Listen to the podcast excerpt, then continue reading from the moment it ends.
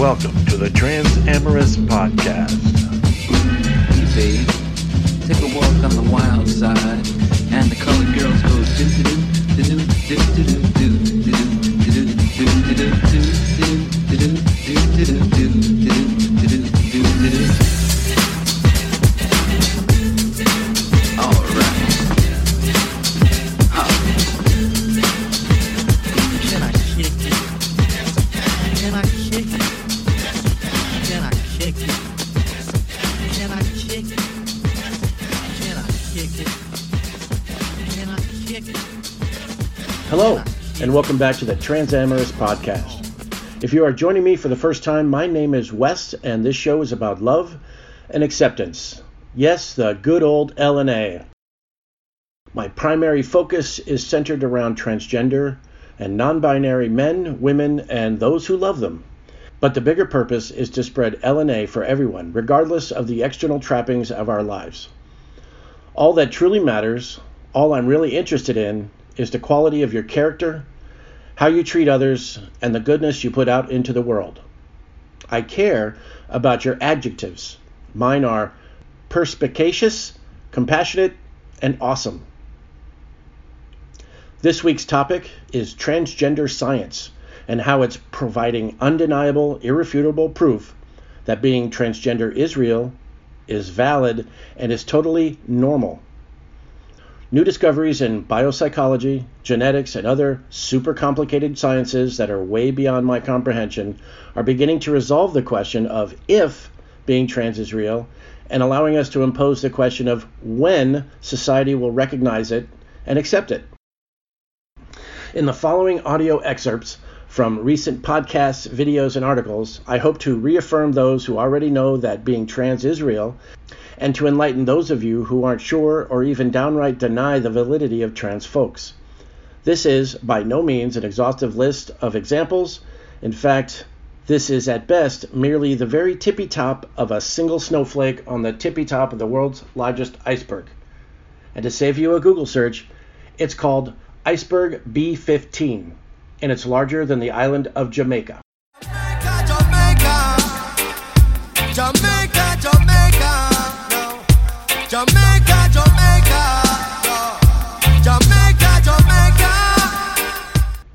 I strongly urge you to do your own research and get educated because knowledge is power and we need to start fighting all the hate and discrimination. This is a subject we will visit often. Our first excerpt is from a YouTube video titled A Trans Person's Brain is Similar to That of the Gender They Identify with. I'll provide links to this and other content in the show notes. The video is of Dr. Robert Sapolsky, a professor of neuroscience at Stanford, where he lectures on the similarity between a transgender person's brain and the brain of a cisgender person of the gender with which the former identifies. A specific region of the brain is the size, not of the sex a person is born with, but of the sex they identify with. Also discussed is a lack of phantom limb syndrome for trans women who undergo gender affirmation surgery as compared to cis men who undergo surgery for other issues. going on there. Final realm of neurobiology, rather than issues of gay versus straight, what is the neurobiology of transsexuality? And that used to be considered to be purely a domain of psychopathology. If being gay used to be a certifiable psychiatric disorder up until the early 1970s, the American Psychiatric Association, in their textbook, the Diagnostic Statistical Manual, you could be psychiatrically certified as ill. A psychiatric disorder was being homosexual or lesbian. And then, in what had to have been one of the more all time blowout committee meetings ever, they decided that no, actually, it's not a psychiatric disorder. And overnight, about 40 million Americans were cured of a psychiatric disease. The notion of transsexuality as a psychiatric disorder has had much, much longer shelf life. What's the neurobiology of that? To date, there have been a handful of studies, and they show essentially the same thing. Really, really interesting. Another region of the brain that shows a sex difference in its average size. Don't even worry about the name of this. It's called the bed nucleus of the stria terminalis. It's where the amygdala begins to send its projection into the hypothalamus. Another one to those gender differences. There's one type of neuron in there with a certain type of neurotransmitter where very, very reliably it is about twice the size in males than in females. Sufficiently so that even in human brains, you could pretty confidently determine the sex of somebody by seeing the number of these neurons. You'll see I'm not even saying the name of the neurotransmitter, it's irrelevant. It's just another one of those differences, a dimorphism in a region of the brain, a really, really reliable one.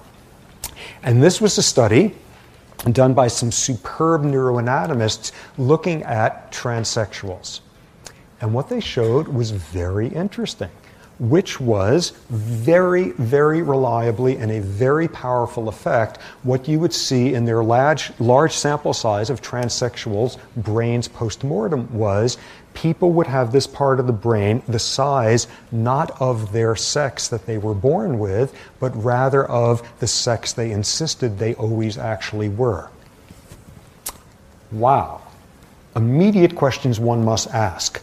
Okay, well, maybe this is due to the fact that when people change gender, transsexual procedures, there's a whole lot of hormones involved, and maybe that's doing something to this part of the brain. Critical control that they had was this was looking both at transsexuals who had made gender changes and those who went to their deathbed saying, This is not the sex that I am, I got the wrong body, but never made the change. It wasn't a function of having actually gone through the transition and the endocrine manipulations with it. Another control they had, which was looking at men who would get a certain type of testicular cancer where they would have to be treated with certain feminizing hormones. In other words, very similar to some of the endocrine treatments of male to female transgendered individuals, and post mortem, you didn't see the changes there. It has nothing to do with the hormones. It had to do with the person insisting from day one that they got the wrong body. And this was a landmark study, fabulously well done and controlled, and replicated once since then, showing that what transsexualism used to be thought of is that people who think that they're a different gender than they actually are. What this study suggests is what transsexualism is about is people who got the wrong gendered body. And these are people who are chromosomally of one sex, in terms of their gonads, they're of that sex, in terms of their hormones, they're of that sex, in terms of their genitalia and their secondary sexual characteristics, they're of that sex, but they're insisting that's not who I really am. This part of the brain agrees with them. Also, very interestingly, that study was done by the same Dutch scientists who did this one. Again, this is very complex terrain in terms of what these things wind up implicating. Interestingly, that study was published right around the time that the city of San Francisco did something very cool, which was for city employees now, medical insurance will cover transgender operations. However, there's no evidence that the obscure endocrine journal published out of Latvia or something did that like the afternoon before. You know, the San Francisco commissioners had their meeting on that one. But nonetheless, this is a subject with all sorts of realms of implications. One additional study about transsexualism. Okay, how many of you know about phantom limb syndrome? Okay. You are a guy with a penis, and you get a certain type of penile cancer, and what's often done is your penis is excised, it is cut off, and about 60% of men who've had to have their penises removed because of cancer there wind up getting phantom penile sensations, which I don't want to know about. What you see, though, is when you take transgendered individuals who go from male to female, in other words, as part of it, having their penises removed, 0% rate of penile phantom sensation. Suggestion being that there is something much more normal in that case than when a penis is being removed for cancer. A whole new area of research, very novel, very challenging. Okay, so this is given. Okay, so to me, that was very powerful. and the part about trans women not experiencing the phantom limb phenomenon was mind blowing. Our next clip is of Dr. Milton Diamond, who is an expert on human sexuality and a researcher at the University of Hawaii. He is the director of the Pacific Center for Sex and Society. He is widely known for the John slash Joan case, where he followed up on David Reimer, a boy raised as a girl after he lost his penis in a failed circumcision. He tracked down the adult Reimer and found that efforts to turn him into a girl had not worked, as was falsely reported in the scientific literature. This case has become one of the most cited in all of psychiatry. Dr. Diamond graduated from the University of Kansas in 1962 with a PhD in anatomy and psychology. Hi, I'm Dr. Milton Diamond from the University of Hawaii School of Medicine, and uh, I'm director of the Pacific Center for Sex and Society.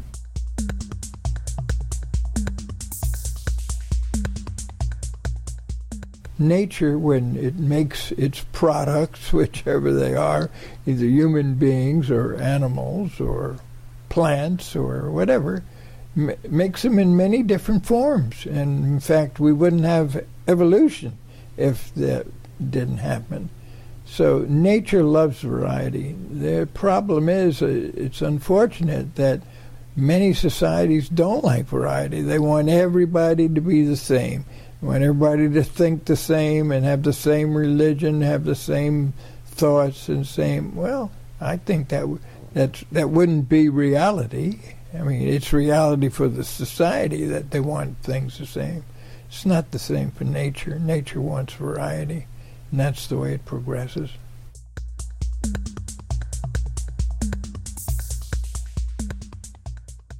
First, let me start off by telling you about some research we've done. We've done research on uh, individuals. Uh, early on, some years ago, I did, uh, with some colleagues, uh, did research on uh, homosexuals. And we asked individuals that were homosexual, twins, these are twins, I should say, and we asked um, them to tell us if they and their brother or sister were also homosexual or heterosexual. Well, it turned out if they were identical twins, in about in our study, uh, between 50 and 60 percent, I don't remember the exact numbers, turned out both of them were gay. Now, there's what they call a Kinsey scale, which basically rates individuals on a continuum. In other words, zeros on the scale are heterosexuals, complete heterosexuals. Six on the scale is completely homosexual. Three on the scale, or anywhere between that, would be individuals who have both uh, same-sex and opposite-sex partners occasionally. Well, what we found with our study was not only the twin um, within one number on that scale of their brother or sister. So, in other words, one might have been a three in the middle, the other one was a four or, or a two or something like that, which shows the high genetics means that's the way they were born. Now, we did a similar study with transsexuals. So we got now our the study contains over 100 sets of transsexual twins, both males and females. And in the cases, it's about 35, one third of those that are identical twins, both of the males transition to live as females. With females, it doesn't happen as often. And if they're uh, fraternal twins, it does. It happens almost never, almost zero. Again, showing the high effect of the way they were born, the genetics that's involved. Now we're, we're doing a, current study now with a colleague, Nancy Segal, we're studying a set of twins where they were reared apart. And both of them transitioned. Again, now that's got to be genetics because uh, no family raises their kid to transition. No family brings wants their daughter or son to switch over. But these individuals, following their own life biases, have changed. And they did this com- independently of each other. In fact, living in different countries.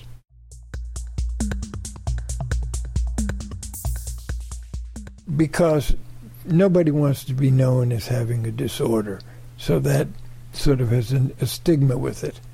So the new term that term will be used is uh, gender identity dysphoria, which is supposed to mean that the individual is uncomfortable with their situation, and that that, uh, that discomfort leads to the dysphoria, or is manifest by the dysphoria.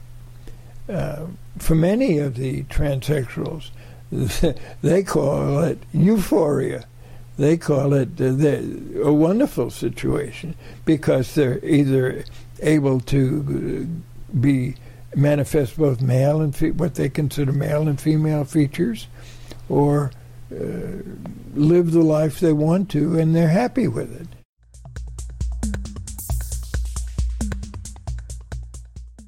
Many people are aware that they uh, have features which society tells them are of their opposite gender. So somebody may be uh, so-called uh, rough and, and, and outdoorsy and love uh, very masculine things, but also love things like flowers or art, which is considered feminine in our, in, in our Western society. Or on the other hand, uh, somebody could be a woman who loves children and loves to take care of them, but also uh, wants to be a professional boxer. So that individuals can have many so-called male or female traits within their their own uh, complexion, their own uh, life.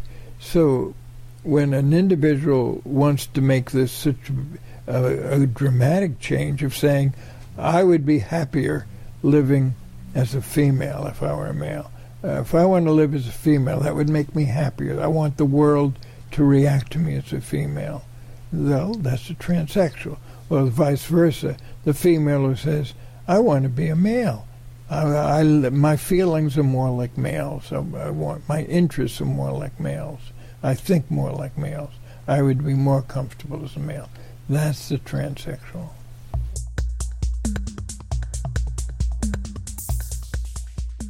The number one thing to tell a parent who's concerned about whatever their child is doing is, I love you. That's the first thing. And whatever and find out why the individual or try to understand what the individual is doing. If the girl picks up the Tonka trunk truck and prefers that to the Barbie doll, that means she's getting some pleasure out of that. And you as a parent ought to feel good that your daughter is getting some pleasure out of this. And the same thing with if the boy picks up the Barbie doll rather than the Tonka trunk, and he's happy playing with the Barbie doll, be thankful, happy that that child is happy with doing what they're doing. But if you're a real parent and doing parenting, you're also, I know, concerned with how that child will be treated but with by society. Will that child be bullied because he or she is different? Will that child be able to get a job? Will that child be able to be accepted in the religion, whatever it is? And those are the things the true parent, the real parent, should be worried about. How can they help that child get along in life? If you're the individual themselves and you're a teenager, uh, there's an expression that you hear among the gay groups uh, things will be better. And they generally are getting better. more and more society is learning to be accepting of differences. And if you're proud of yourself, uh, be be confident in yourself and do the best you can whatever you decide to do in life. People will come to respect you for it and accept you for it and accept you for yourself. Nature loves variety, and being different is not something to be ashamed of. Uh, being different may be something to be proud of. And uh, even though society doesn't always agree to that, be confident in yourself and good luck. Our next clip is from the YouTube channel Jessica's TG Life and is titled Science of Gender, Transgender slash Transsexual, Born This Way, in which she explains and comments on several published studies that support the conclusion that transgenderism is real, valid, and normal. I really like how she breaks it all down in a casual, conversational tone, and by the end, you'll say to yourself, well, of course that makes perfect sense. Duh.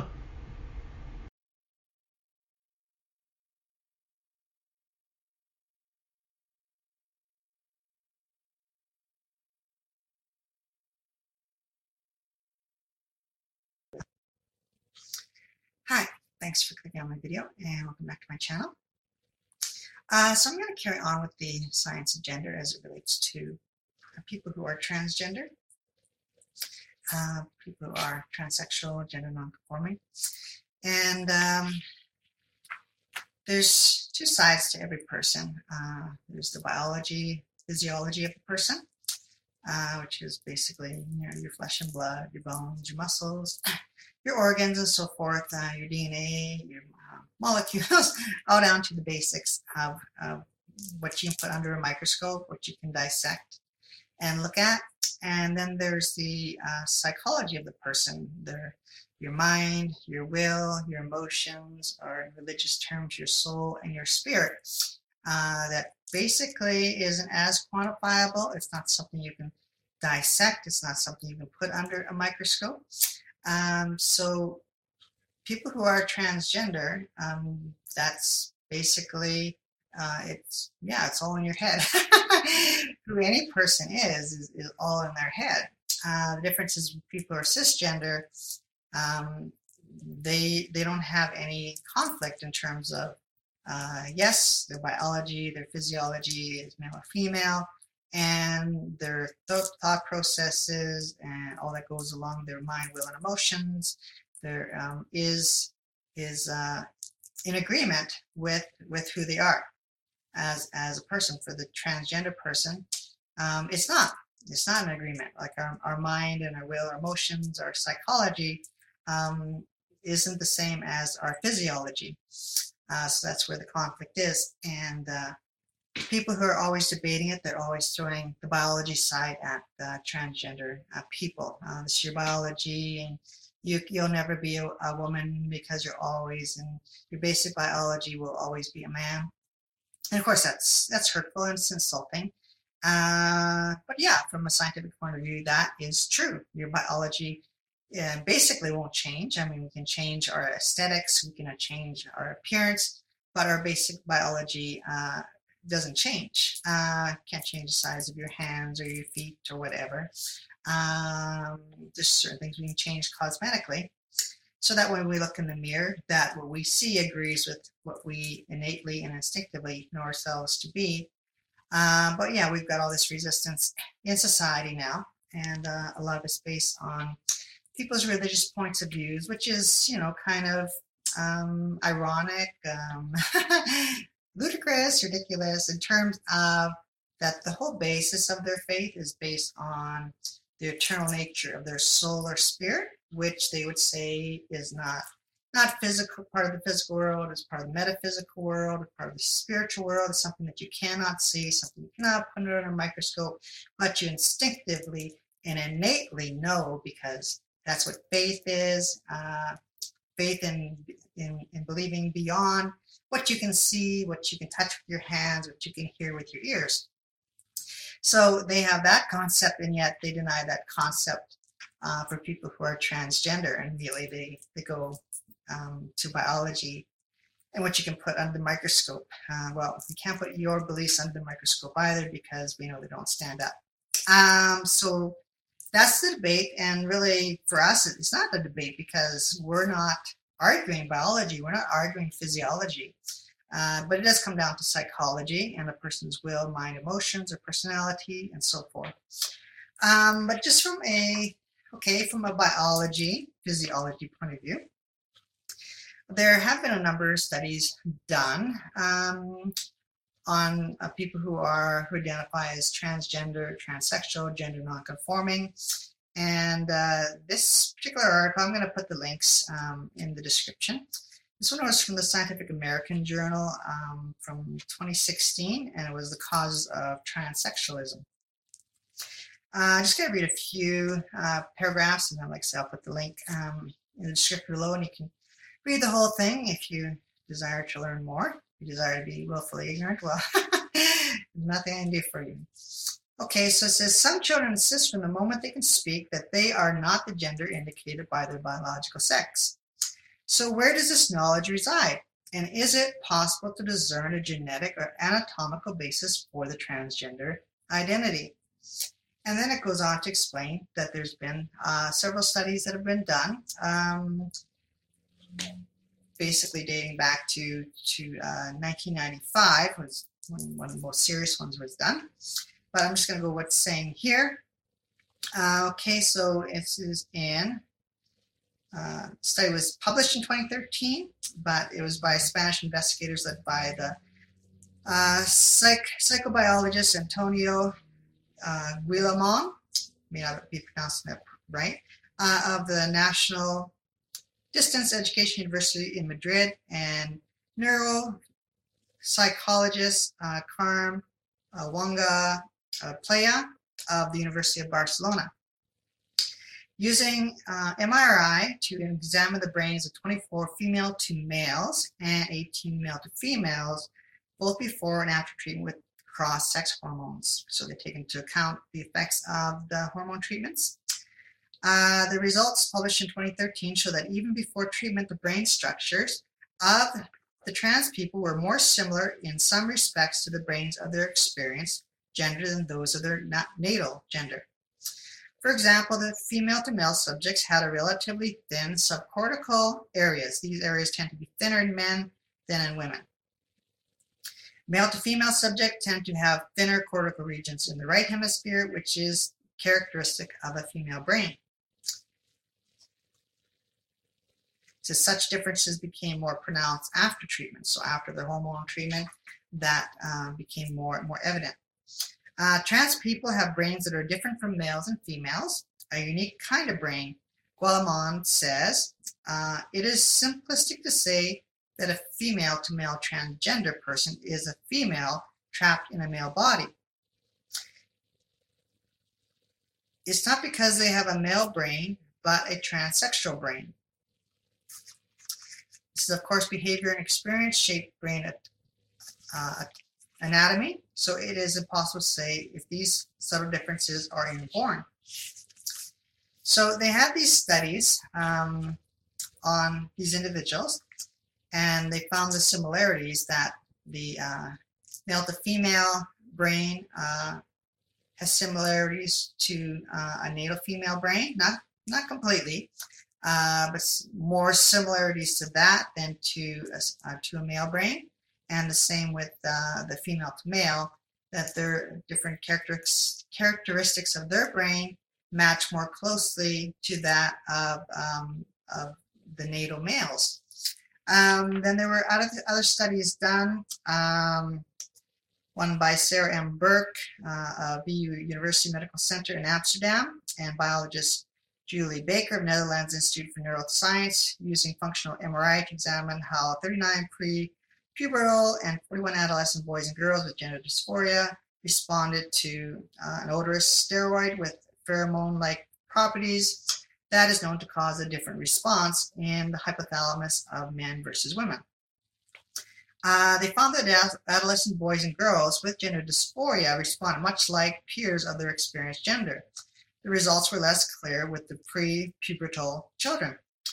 Uh, another study uh, was conducted Um, and basically, what they did is they they tested the the responses to to different outward stimuli. Some were were scents and some were sounds uh, that basically had nothing to do with with a person's social conditioning.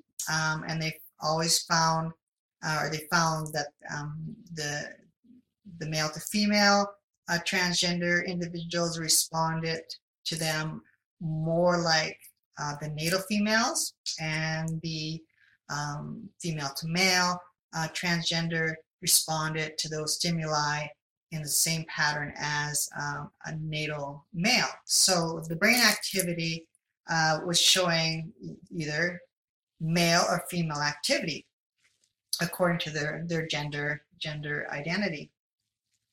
There's also studies done where they uh, showed more connectivity between the hemispheres, um, which are typical for male or female, and found that in the transgender um, individuals that the, the characteristics of that interconnectivity was either more male or more female, like the natal male or females.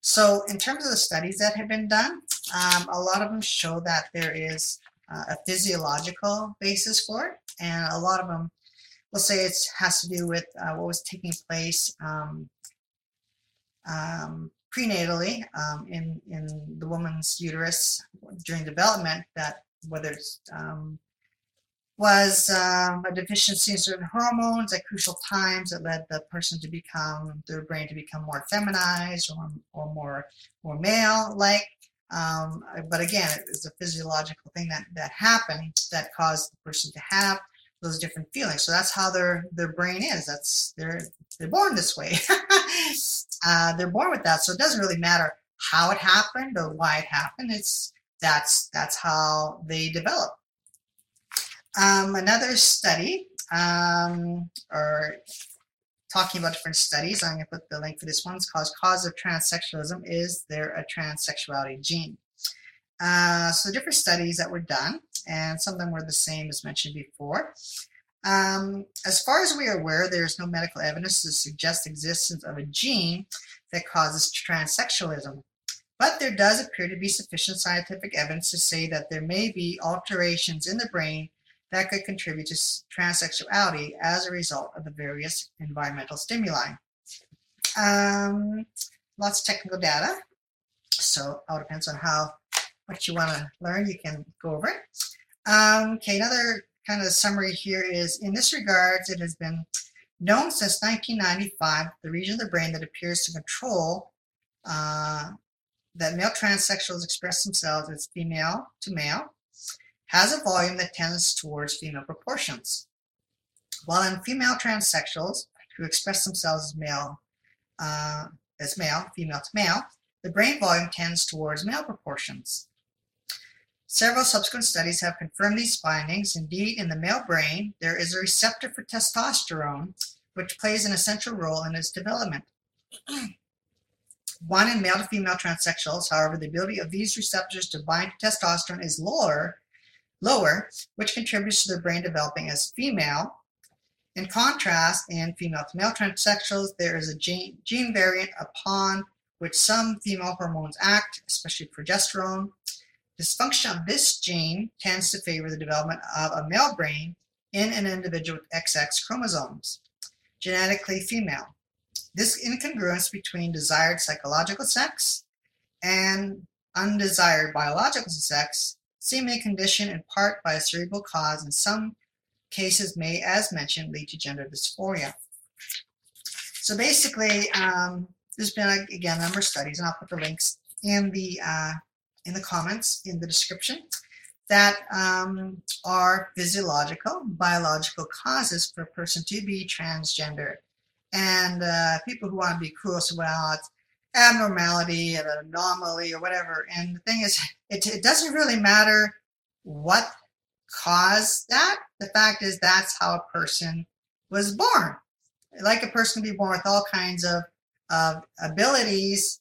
Not all of us have the ability to sing. Not all of us have the same uh, intellectual level in, in, in different areas. Some of us are more musical. Some of us are more artistic.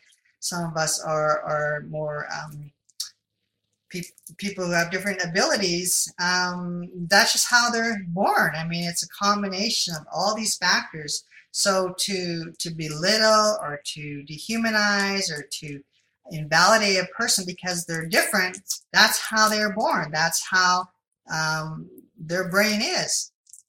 And yes, the transsexual brain may be different in terms of it's neither male nor female. It's um, male to female, transsexual. Their brain has been feminized by these things that took place in the womb. Um, by uh, these interactions, that's how their brain developed. And same thing for female to male. That's how their brain developed. And doesn't mean that that affects uh, any other area of their life. They can be just as intelligent, uh, just as artistic, just as uh, accomplished in, in life. It's just that um, their gender identity, the, that part of their brain that determines their gender identity, is either more feminized or more masculine. So we're not arguing that the person is completely male or female in every aspect. No, they're not. We understand that. But it's their psychology, their, again, their will, their mind, their emotions, their soul, heart, spirit, which you should understand if you're religious at all, is um, identifies and is instinctively and innately male or female. Core. So that's all I got to say on that for now. I'm going to have to trim this down because I got wordy again. But thanks for tuning in. You should definitely check out her YouTube channel, Jessica's TG Life. Now, the last clip I'm going to share today is from my personal favorite podcaster on the subject of trans science. You can find her show on iTunes and elsewhere. It's your friendly neighborhood transgender scientist, Dr. Dana Bevan. Now, she packs a lot of big brain, sciency gobbledygook into each episode, so the following excerpt is just a taste. I strongly suggest you check out her podcast if you want to know what's up for real in current evidence. Hello, my name is Dana Bevan. I'm coming to you from the beautiful Buckhead district of Atlanta, Georgia. I am your friendly transgender scientist, and I'm here to provide you with understandable scientific information about being transgender. I am transgender, and I've known I was transgender since I was four. I was in the closet for many years and finished transsexual transition later in life. But I'm also a biopsychologist, which means that I look across all of science to understand how the brain generates behavior. I hold a PhD from Princeton University and I published three books on transgender science under the names Dana Bevan and Thomas Bevan.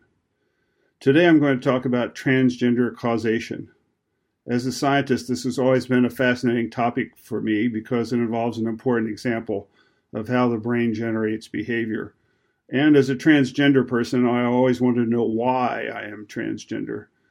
There wasn't much science on this topic until the 1990s. Before that, there was some evidence that biology was involved, but little else. We knew that there were transgender people throughout the Western world, which meant that it was not some isolated phenomenon. But in the 1990s, I started to discover scientific reports and papers which were more than just generalities. And I've been on the trail of transgender causation and related issues ever since. In my research, I've found four factors that appear to work together to make someone transgender, at least according to current evidence.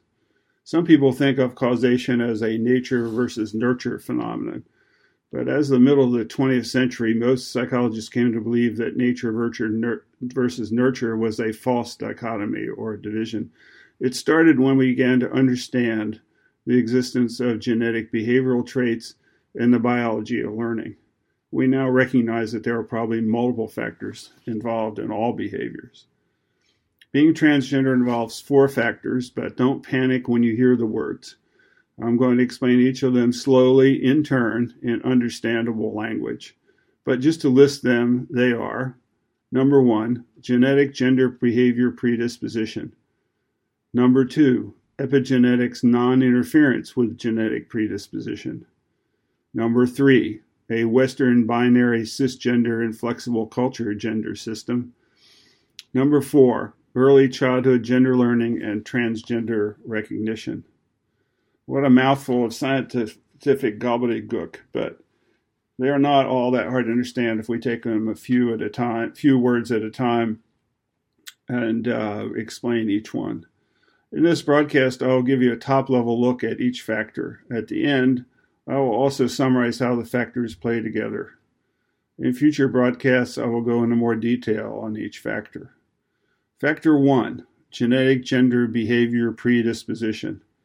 The first factor is genetic gender behavior predisposition. Let's go over each of the words in that term.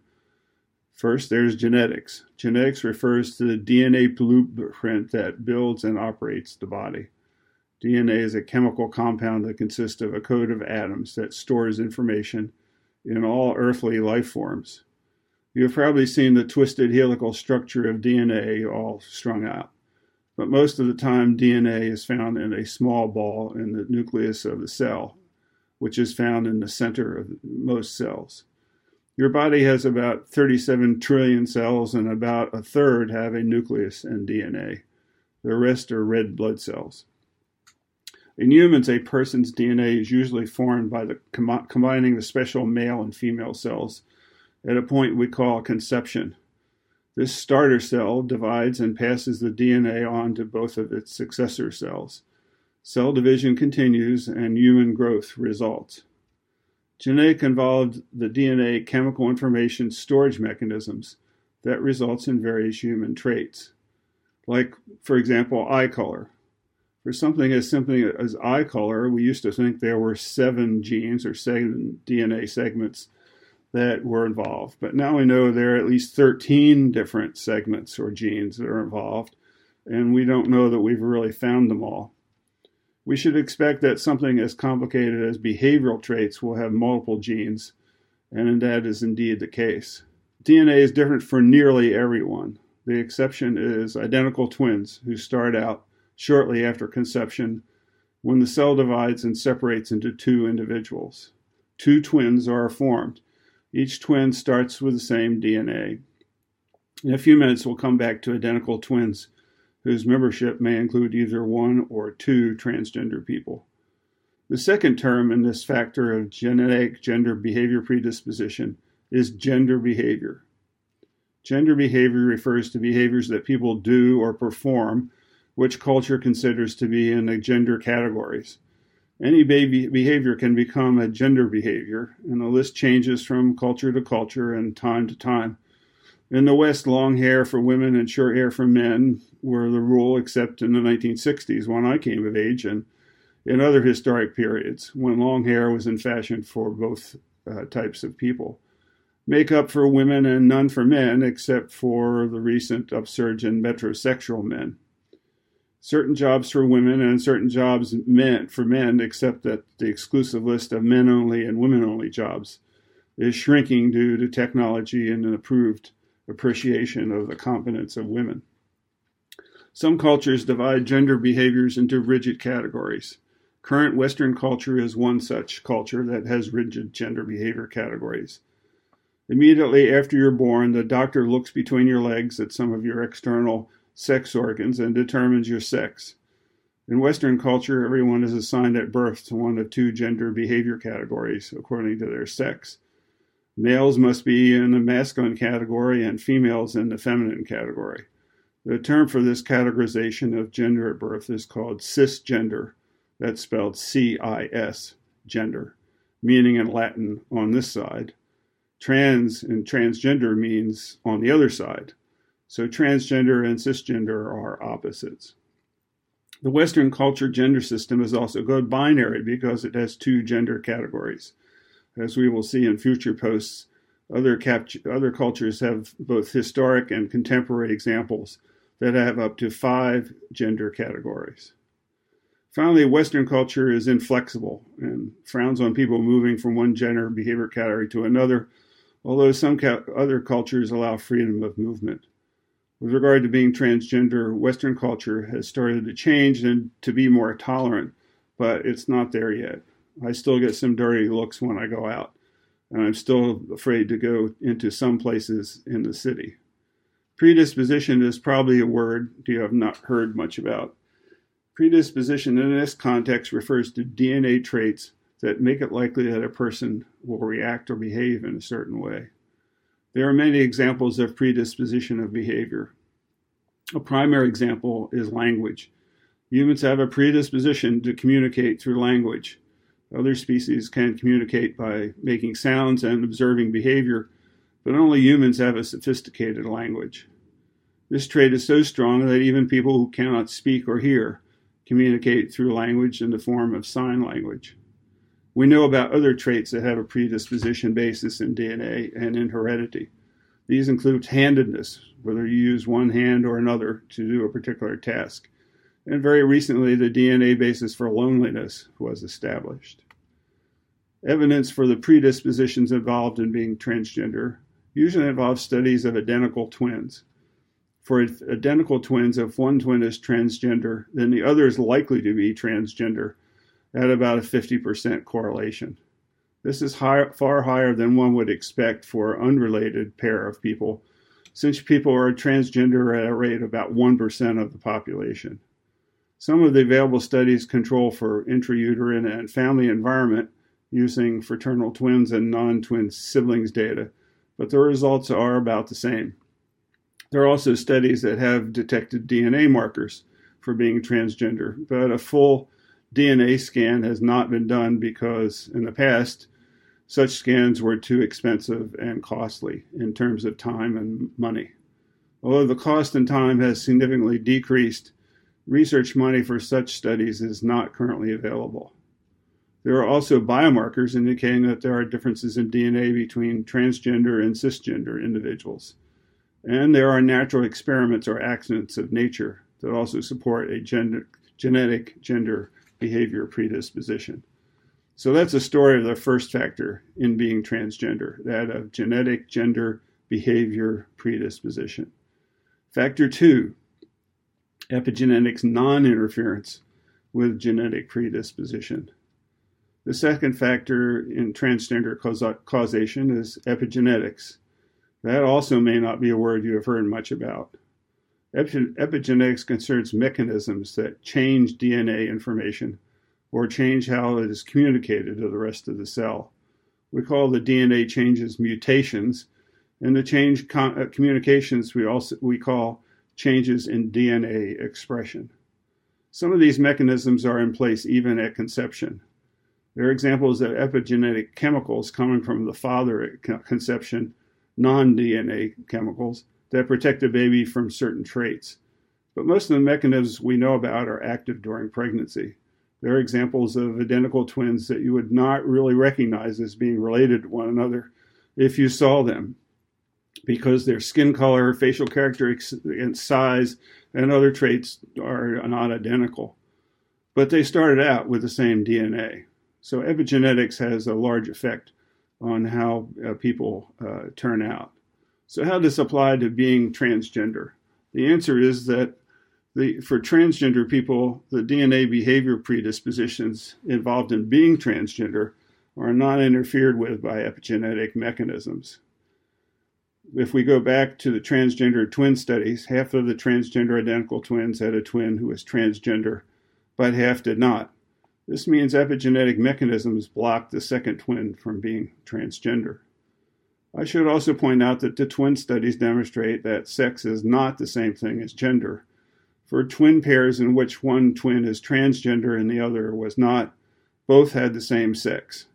This is a blinding flash of the obvious that many overlook. There are several theories of being transgender that suggest that epigenetic mechanisms like hormones and drugs might cause a person to be transgender, but the evidence for them is pretty weak. So that's a story about epigenetics.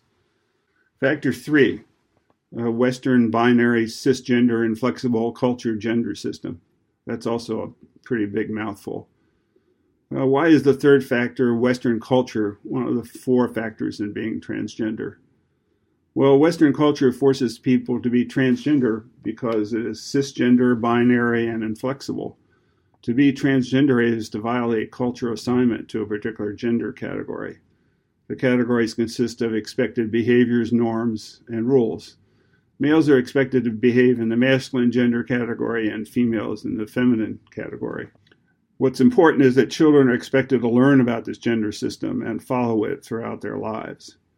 Transgender people do not fit cultural expectations of gender behavior categories because of their predisposition biology. Culture gender systems are devised by humans, and there is no guarantee they will agree with biology.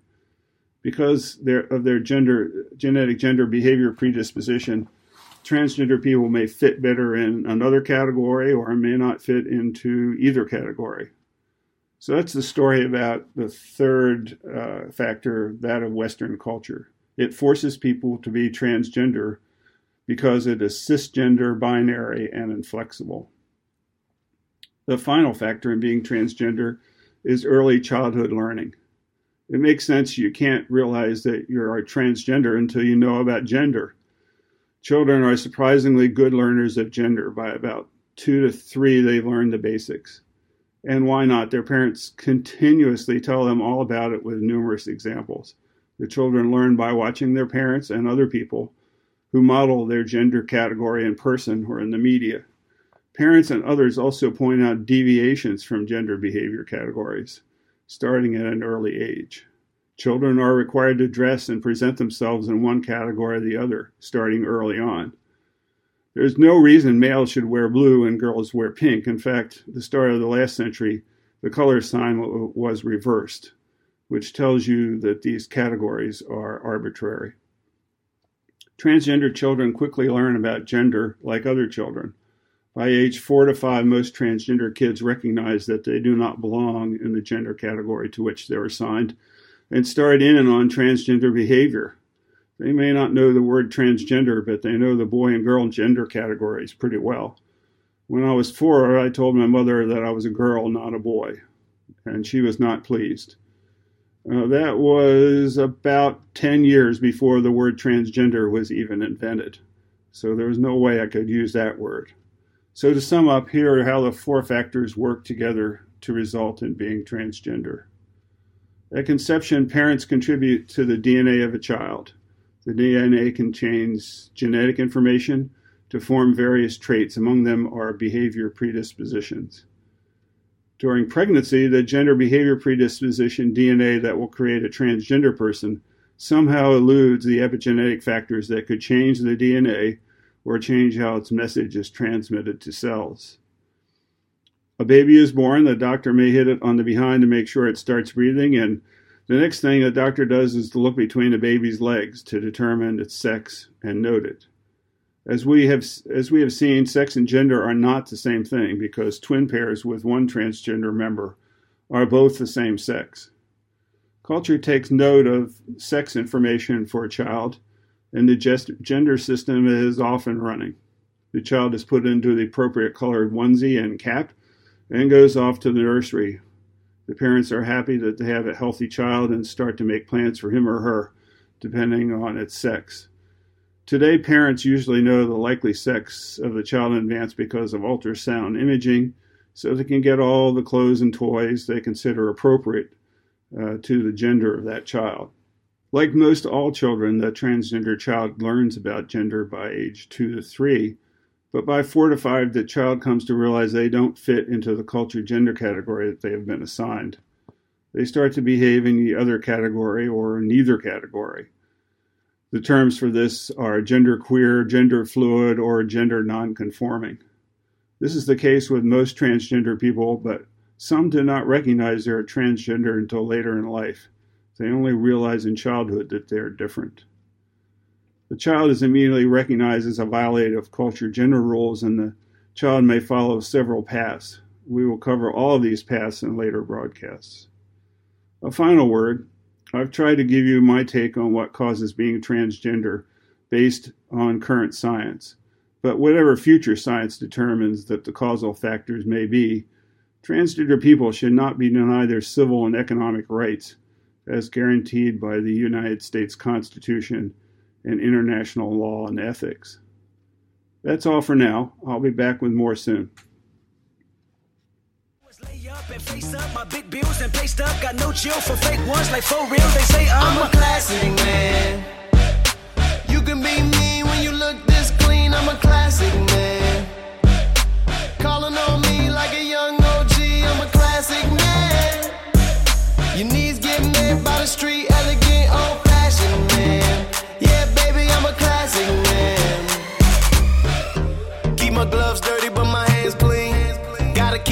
us in the family.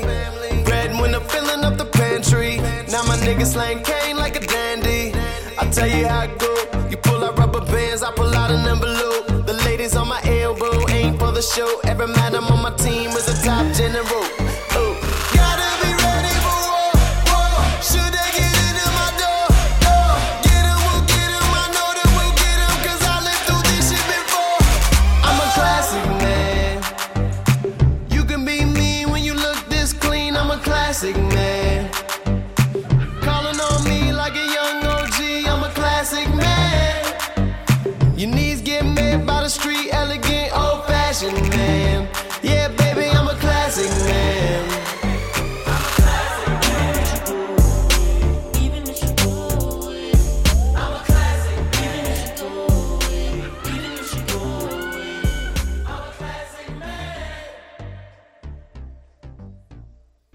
So, in each episode, I will showcase a trans person of interest and influence, trademark. These will be people, both past and present, who have made notable contributions to the LGBT community and society in general. I will make a sincere effort to pull from the areas of art and entertainment, business, education, law, justice, etc. But since this is a podcast, it is quite difficult to pay proper homage to someone whose expertise is visual, like a painter, sculptor, fashion designer. But to be honest, a lot of this will be devoted to music as it has made a much broader impact. There's so much awesomeness out there, and because, well, fuck it, it's the only thing that keeps me sane. As the gay friendly Emperor Napoleon Bonaparte said, music is what tells us that the human race is greater than we realize. Today, I'm going to share with you three courageous singers who, although they never reached great commercial success, were out and in the public eye at a time when nobody was. I'm speaking of Jackie Shane, Q Lazarus, who were both trans women, and Wilmer Littleaxe Broadnax, a trans man gospel singer. First up is the fabulous Jackie Shane with her biggest hit, originally recorded in 1962, called Any Other Way.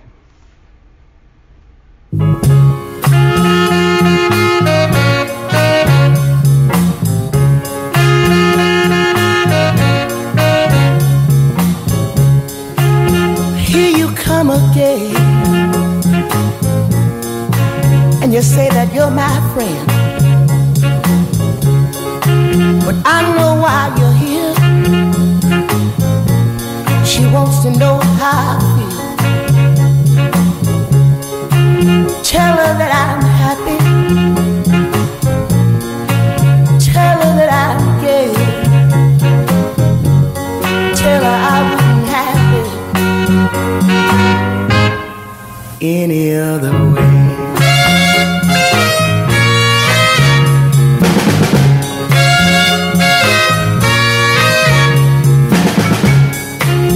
People have been talking since we've been apart. And when I pass, I hear them whisper,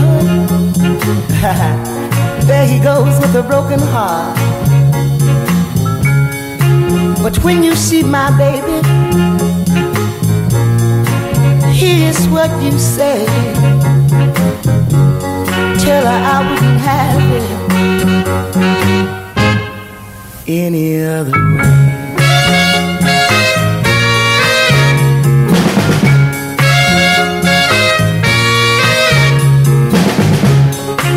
That's all I got to say, my friend. Now we'd better say goodbye. I think you'd better go right now, or you might see me cry. But when you see my baby, this is what you say. Tell her I wouldn't have it any other way.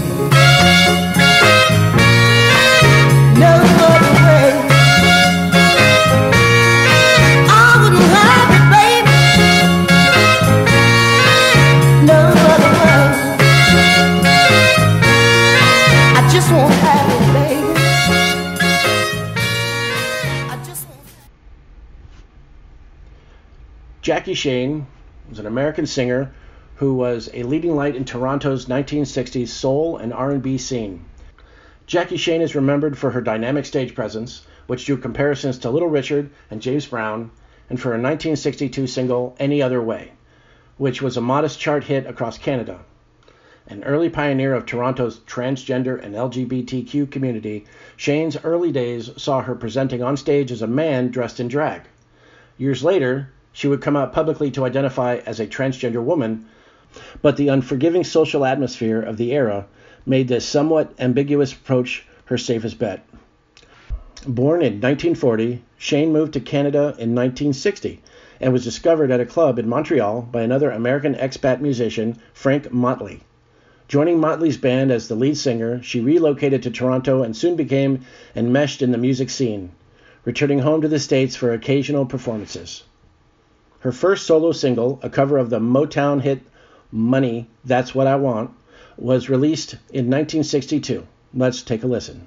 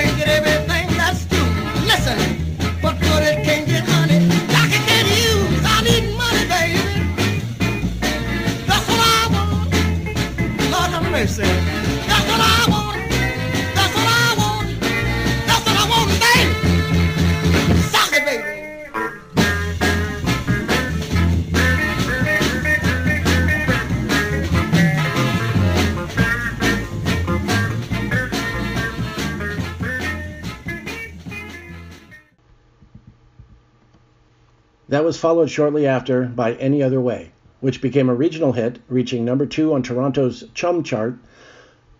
The song would later be reissued nationally in 1967 and reached number 67 on Canada's RPM chart.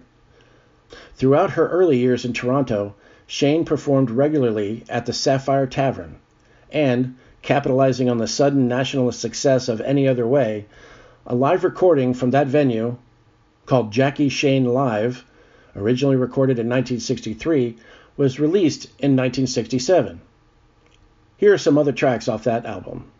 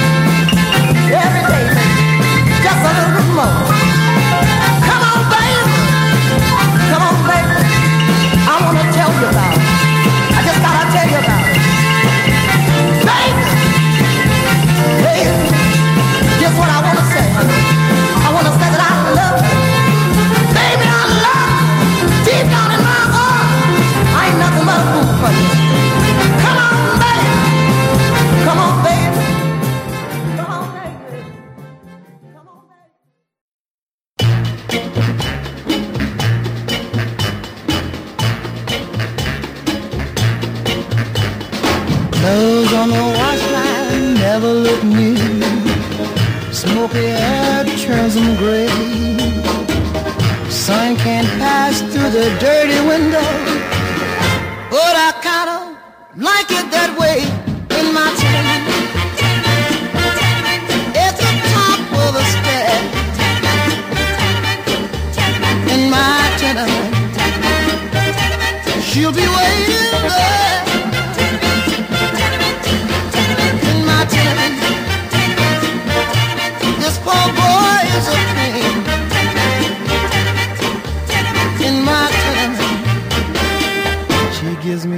everything. Rumble of the subway passing by, houses like the summer rain. Don't have nothing but plain pebble wine, but I can never hear a complaint in my tenement. At the top of the stairs.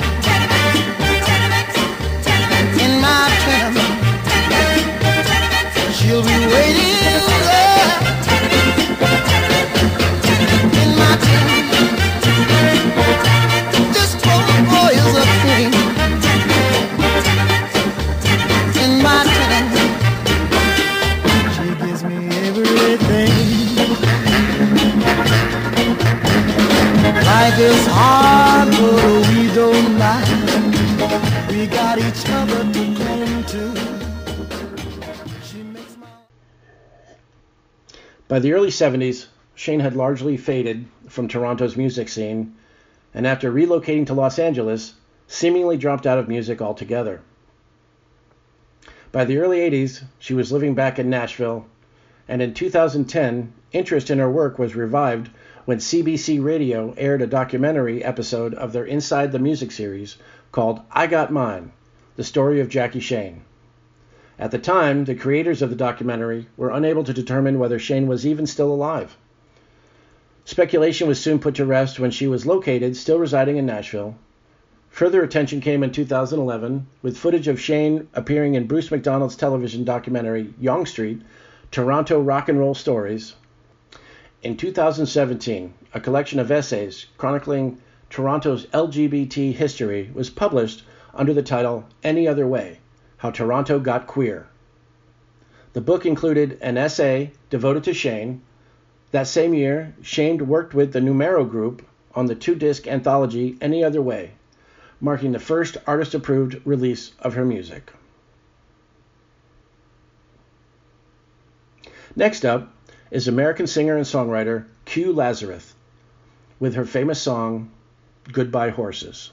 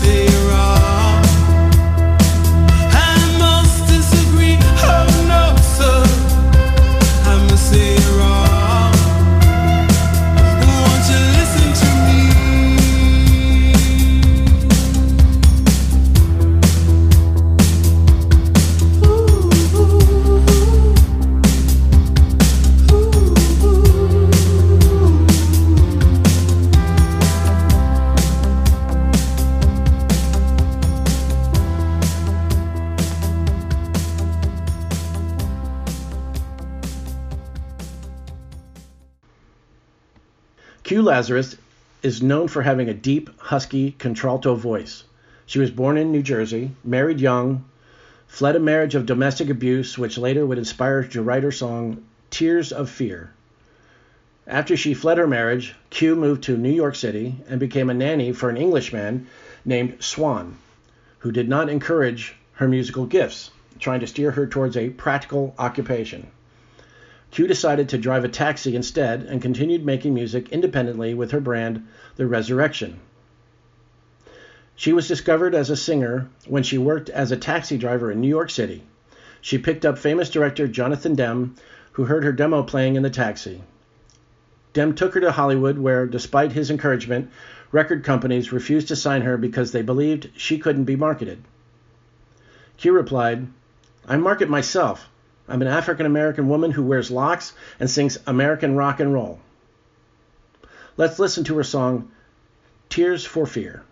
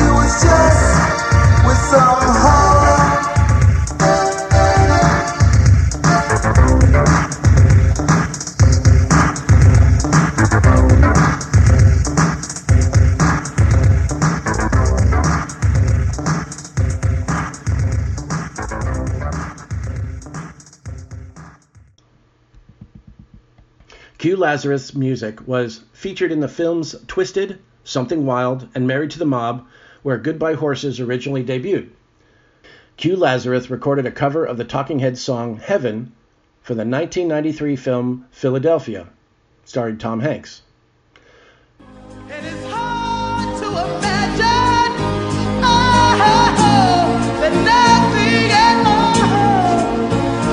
be so exciting, could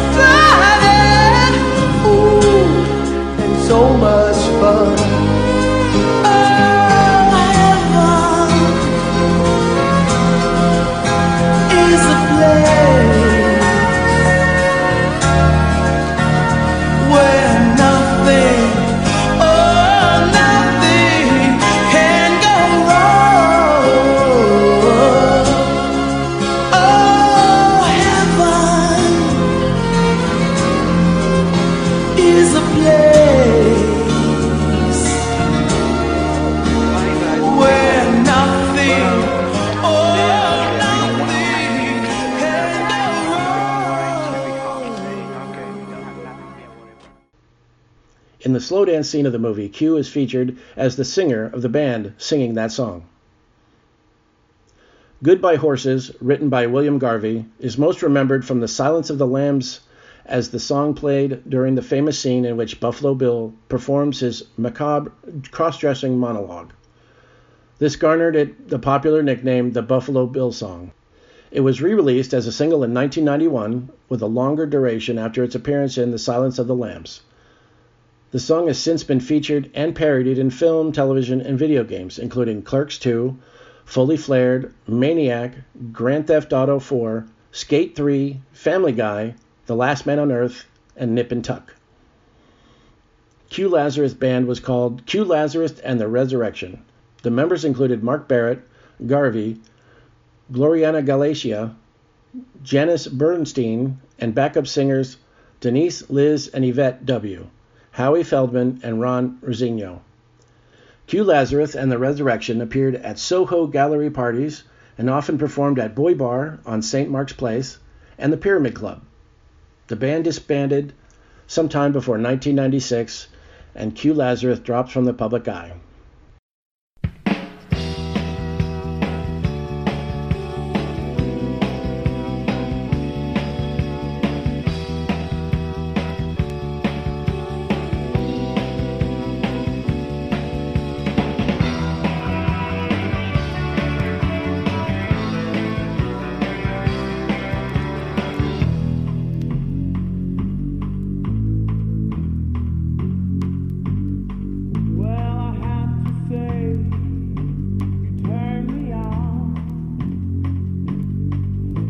the game you play.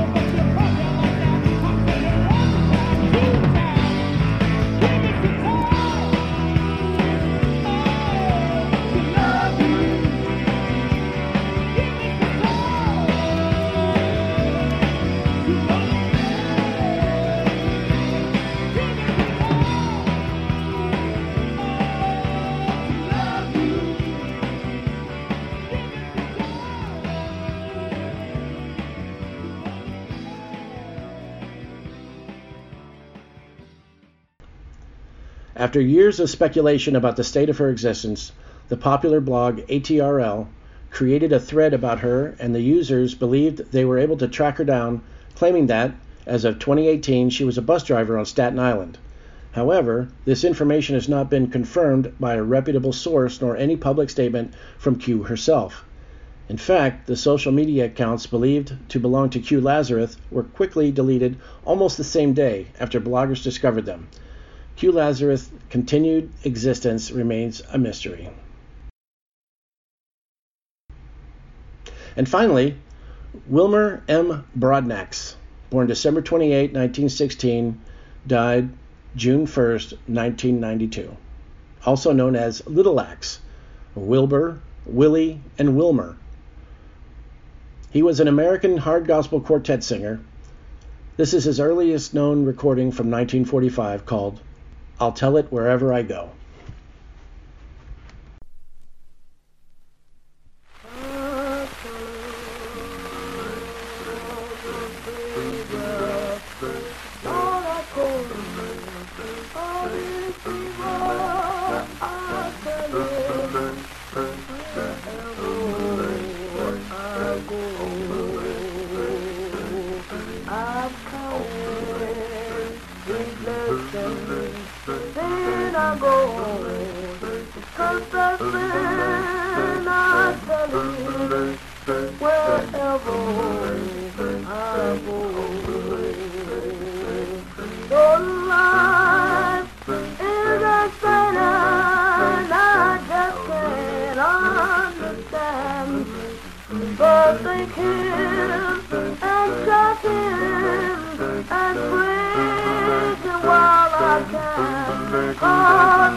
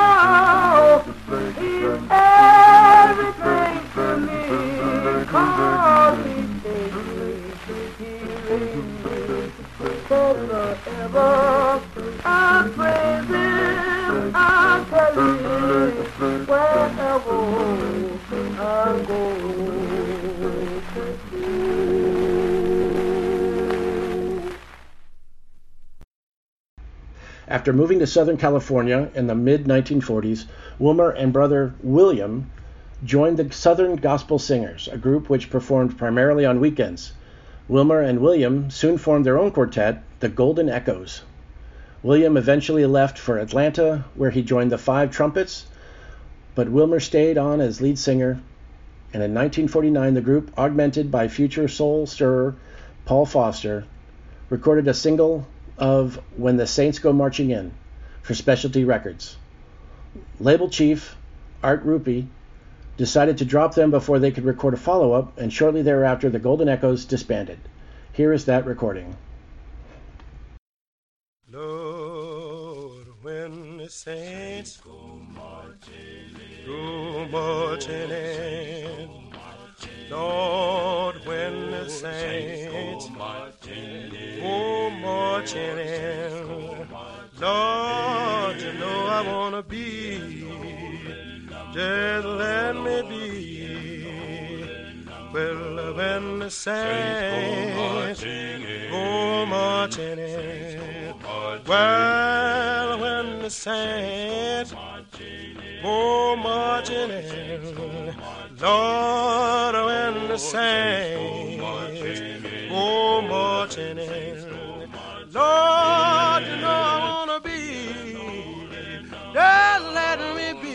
Lord. Well, when the saints go oh, marching in, Lord, when the saints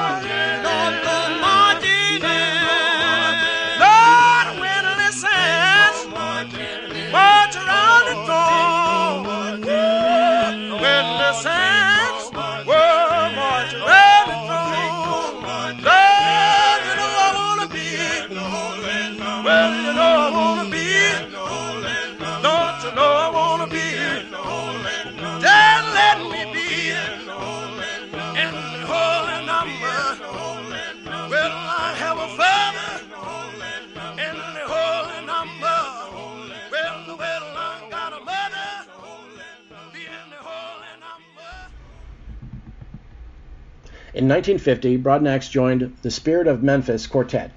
Along with him, The group featured two other leads Jethro Jet Bledsoe, a bluesy crooner, and Silas Steele, an overpowering baritone. The Spirit of Memphis Quartet recorded for King Records, and Broadnax appeared on their releases at least until 1952. The following are a few of their tracks called The Atomic Telephone, Sign of the Judgment, and Every Time I Feel the Spirit.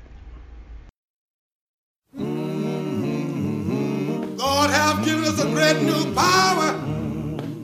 Mm-hmm. Want to use for the good of all mankind. Mm-hmm. Some people want to use to destroy everything.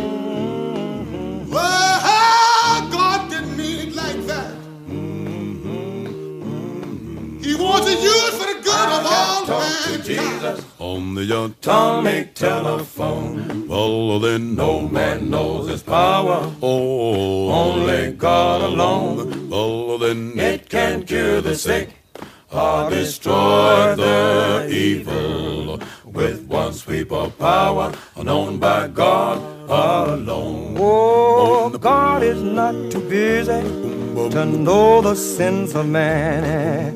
You may hear from heaven, you may feel his hand. If you are in trouble and afraid of all mankind, yeah, pick up the atomic telephone and get him on the line. Hey, I got to talk to Jesus on the atomic telephone. Then No man knows his power, oh, only God alone. Oh, It can cure the sick or destroy the evil with one sweep of power known by God alone. Oh, for this call to heaven, there will be no choice.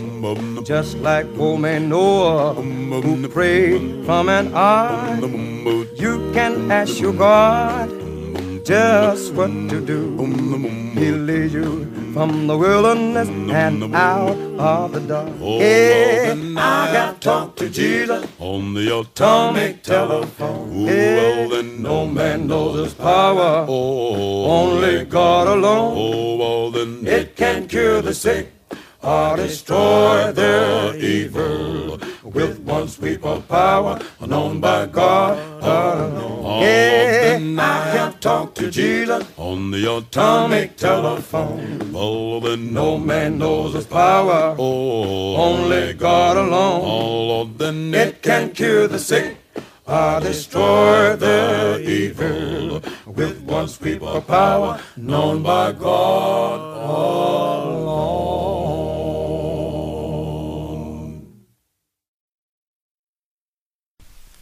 I see the sign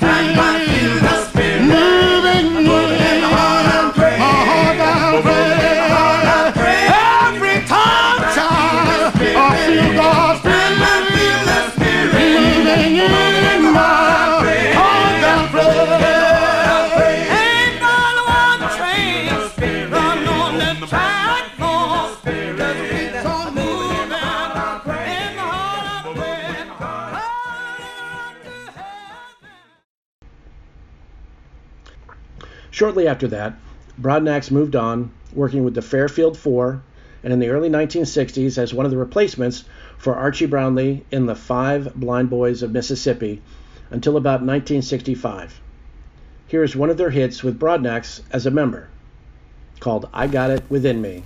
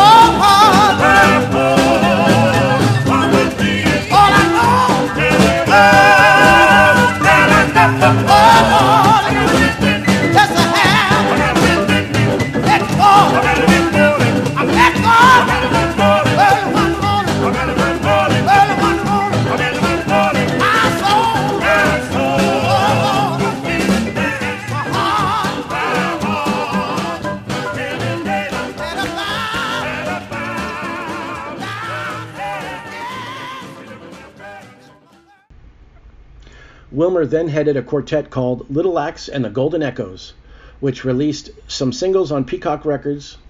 But by then, quartet singing was fading in commercial viability, and Broadnax retired from touring.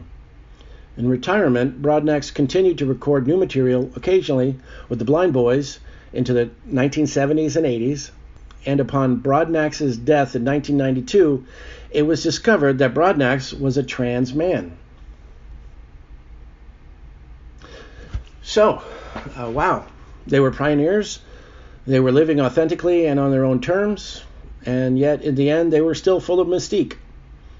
The stories of Jackie and Q seem sad, but maybe they aren't. Let's not assume there's any tragedy here just because they've chosen to step out of the limelight. They remind me of a song which I'll play in a moment, but I hope they know that they are loved and that the world is a better place because they were in it.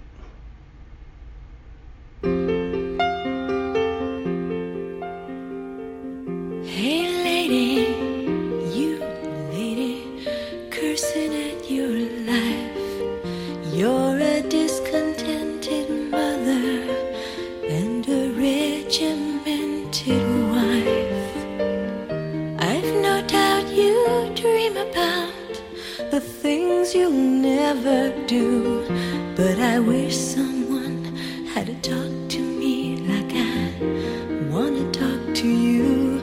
Ooh, I Georgia and California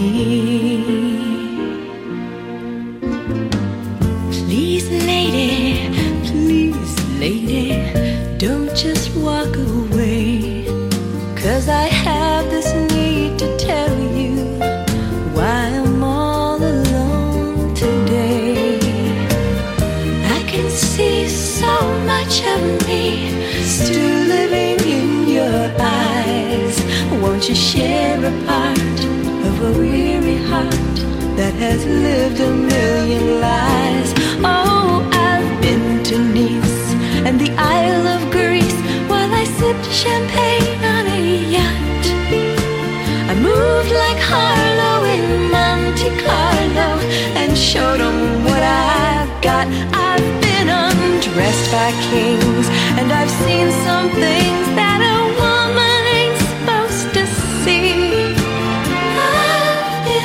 to paradise, but I've never been to me.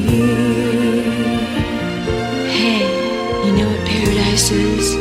It's a lie. A fantasy we create about people and places as we'd like them to be. But you know what truth is? It's that little baby you're holding, and it's that man you fought with this morning, the same one you're going to make love with tonight. That's truth, that's love. Sometimes I've been to crying for unborn children that might have made me complete. But I, I took the